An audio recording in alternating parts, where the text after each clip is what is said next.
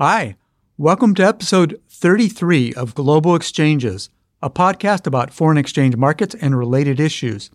I'm Greg Anderson. For this week's episode, I am joined by a special guest, Frank White, an EMFX trader, will be joining me in a look ahead to two EM elections later this year that could potentially lead to massive FX volatility. Talking about Brazil and the Philippines. The title for this episode is Watershed Elections in Key Markets. Hi, I'm Stephen Gallo, a London based FX strategist. Welcome to Global Exchanges, presented by BMO Capital Markets. Hi, I'm Greg Anderson, a New York based FX strategist. I'm Stephen's co host. In each weekly podcast like today's, we discuss our perspectives on the global economy and the foreign exchange market. We also bring in guests from the FX industry and from related financial markets like commodities. We strive to make this show as interactive as possible, so don't hesitate to reach out by going to bmocm.com slash global exchanges. Thanks for joining us.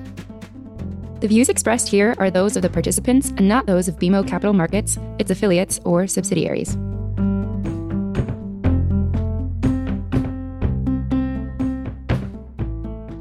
Hello, listeners. Let me start by noting that we are recording in the morning of February 15th.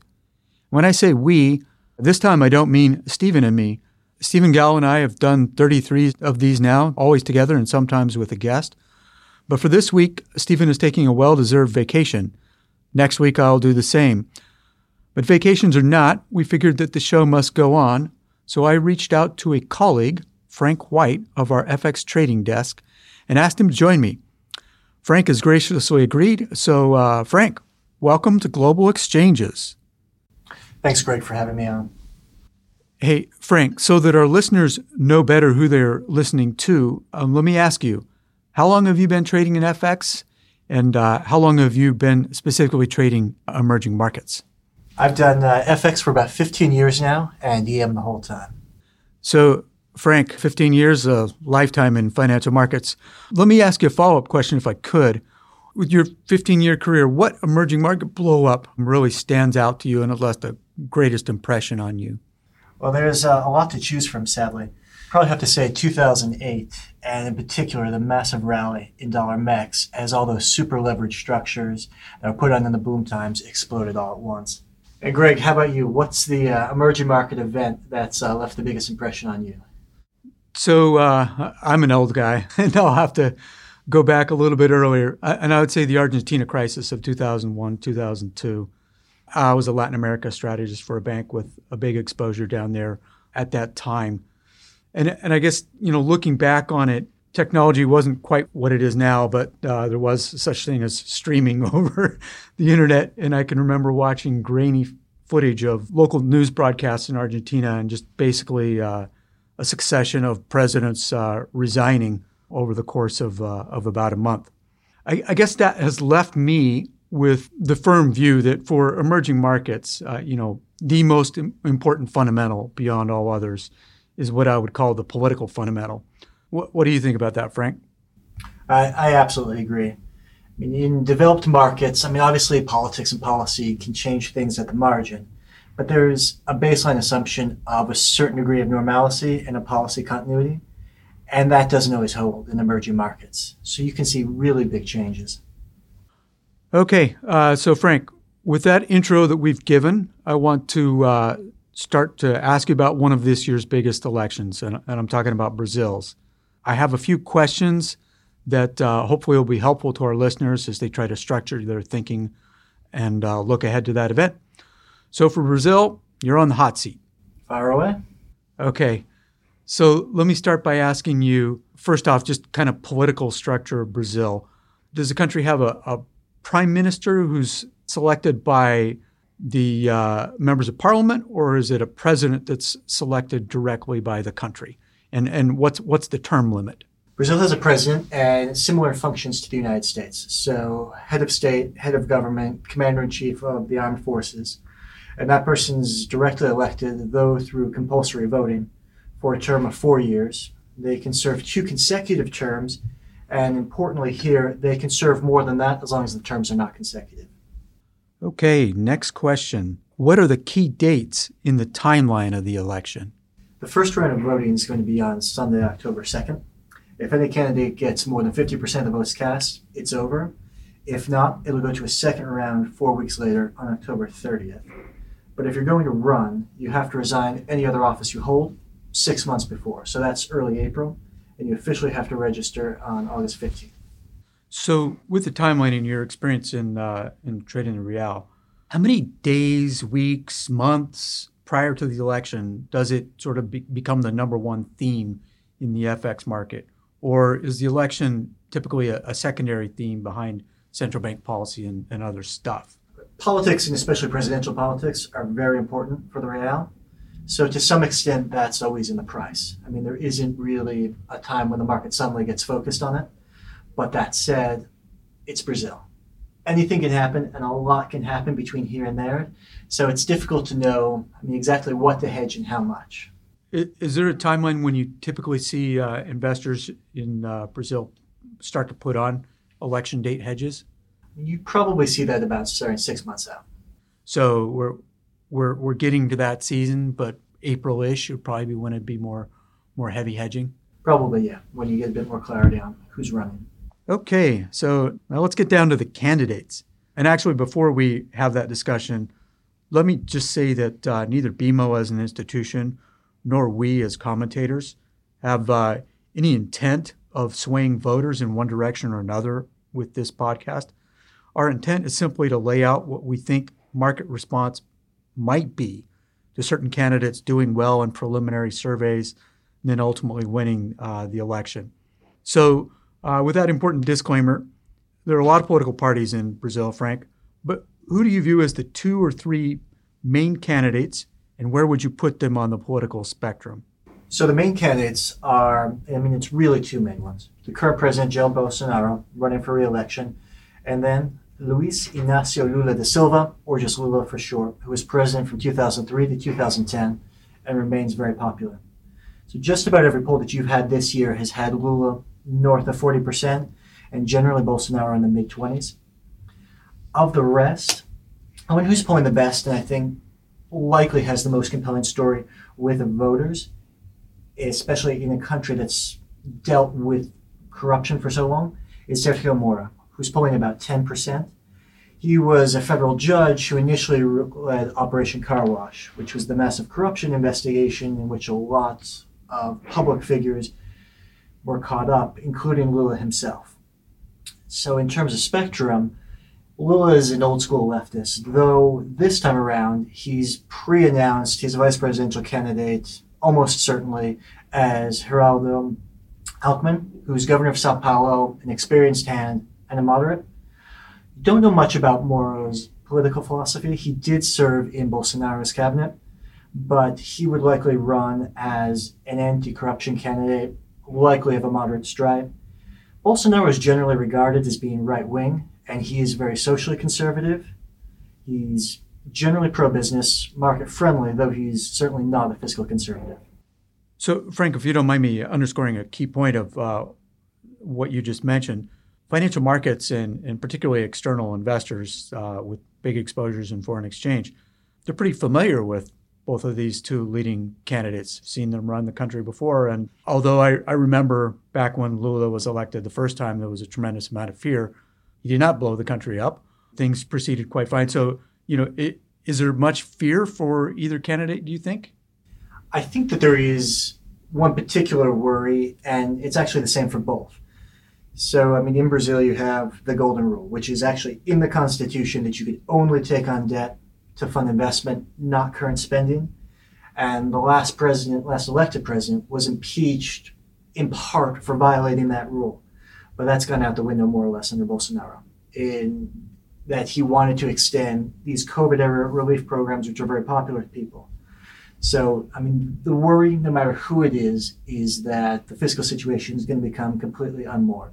I mean, that said, in terms of regulation, what's generally considered friendly for business, Bolsonaro is generally regarded as better.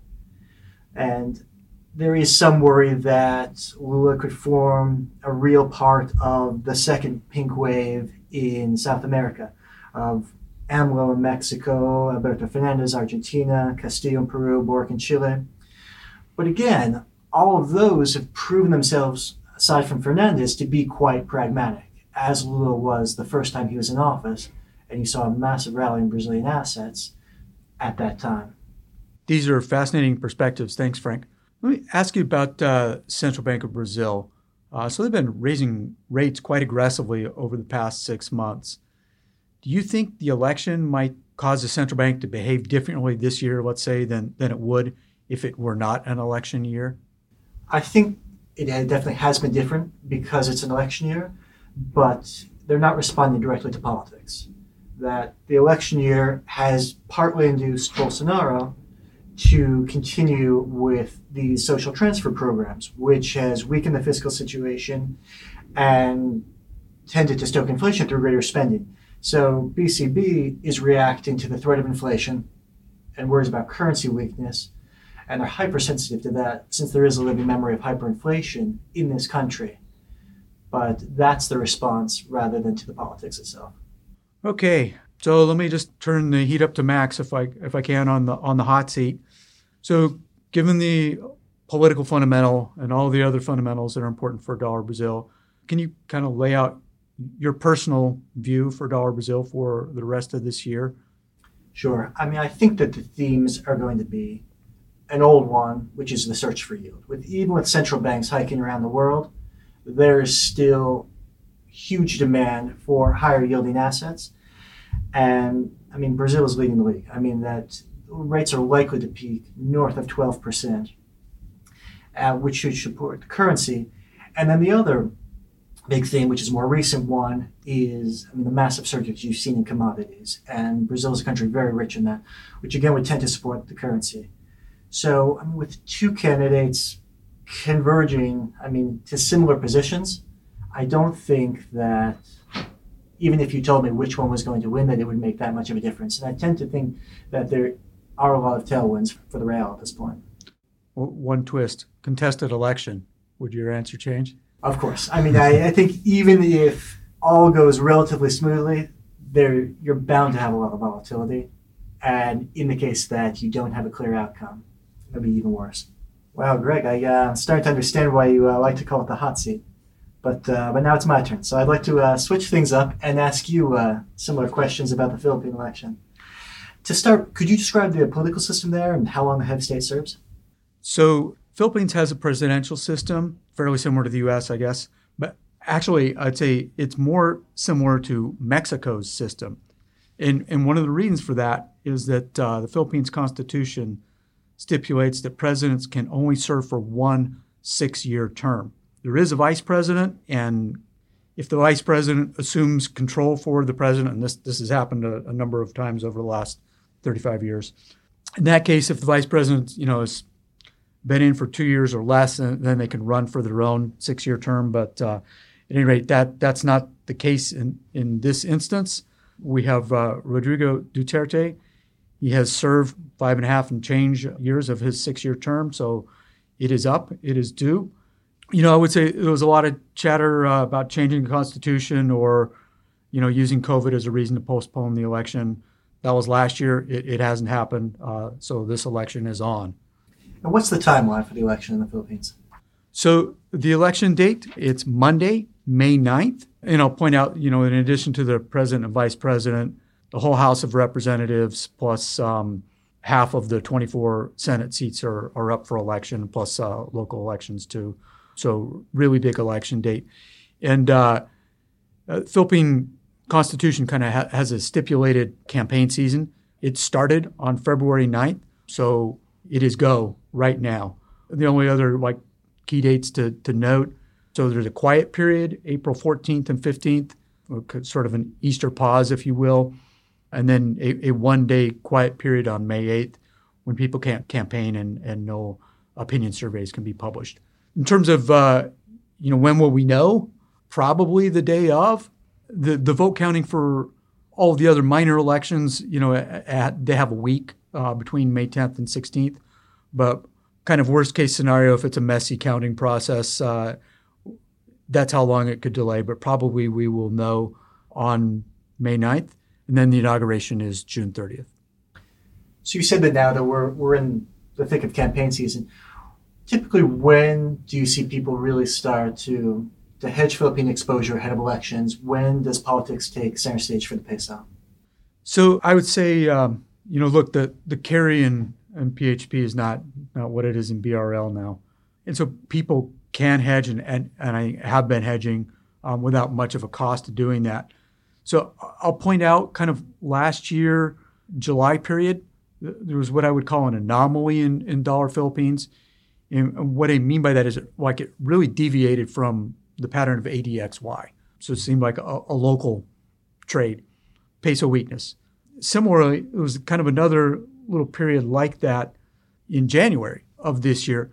So I kind of think that uh, that the hedges are, are largely in; they're in place already. So the, the trading that we'll see on the theme, you know, I think that's probably more more locals than foreign hedgers. And I do think that it is probably the number one theme in, in the market for dollar Philippines as of right now. So in this election, it's a pretty big and crowded field. Who do you think are going to emerge as the main candidates, and what do you believe is the market view of each one of them? So I think we're already down to two, maybe three people who are are legit contenders. In the lead, uh, and I'm going off of data from a, a poll that was published two days ago by local radio station RMN. That poll had Ferdinand Marcos Jr., and, and yes, we're talking about the son of uh, Ferdinand Marcos, um, the dictator from, from the 80s. He has a fairly commanding lead. Uh, so that survey had him with about 50% of support. Next up, with 19% support, current sitting uh, Vice President uh, Maria Robredo. And then uh, Manny Pacquiao is the one that I think uh, a lot of people from outside the Philippines are, are watching most closely with his, his fame as, as a boxer. Uh, he's currently tied for third with 11% support. And, and I'll just point out here one of the more fascinating things is as I mentioned, the vice president is, isn't strictly on the ticket with the president. So there's a chance you could have a president elected from one party and a, a vice president from another, e- even though each one of these presidents have kind of aligned themselves with a vice president candidate. At any rate, Robredo, she was Duterte's vice president, but she is a, not aligned with Duterte's daughter, who is the vice president, uh, lining up with Ferdinand Marcos just kind of a, a fascinating subdrama there that I think will will get a lot of the media attention. In terms of the market attention, I think we have just a whole ton of unknowns from both of those candidates in terms of uh, economic policy. But I think the bigger issue is, is not economic policy, it's foreign policy. So I will point out my personal view on this again. With hindsight, Duterte has done a pretty good job of what I would call walking the tightrope between the United States and China. So both relationships are extremely important to the Philippines economically and in terms of security, trade, history, military relations, uh, you know, kind of the whole nine yards. And um, the U.S. and China are doing their best to make countries pick sides. Duterte is, like I said, he, he has walked the tightrope fairly well. And the open question with um, both of these leading candidates is can they do the same? Can they continue to walk the tightrope, or will they fall off and uh, and then have that lead to a rupture of relationship with one of these two major investor countries? So, Greg, what's your view on dollar peso this year? And would that change if you had a crystal ball and somehow knew today who was going to win? So dollar Philippines been uh, drifting upward pretty much for all of this year, and and I think that that move, if anything, is likely to accelerate a bit. And so I, you know, I kind of think we'll move up to about 53 between now and the election, assuming we have a, a peaceful transition.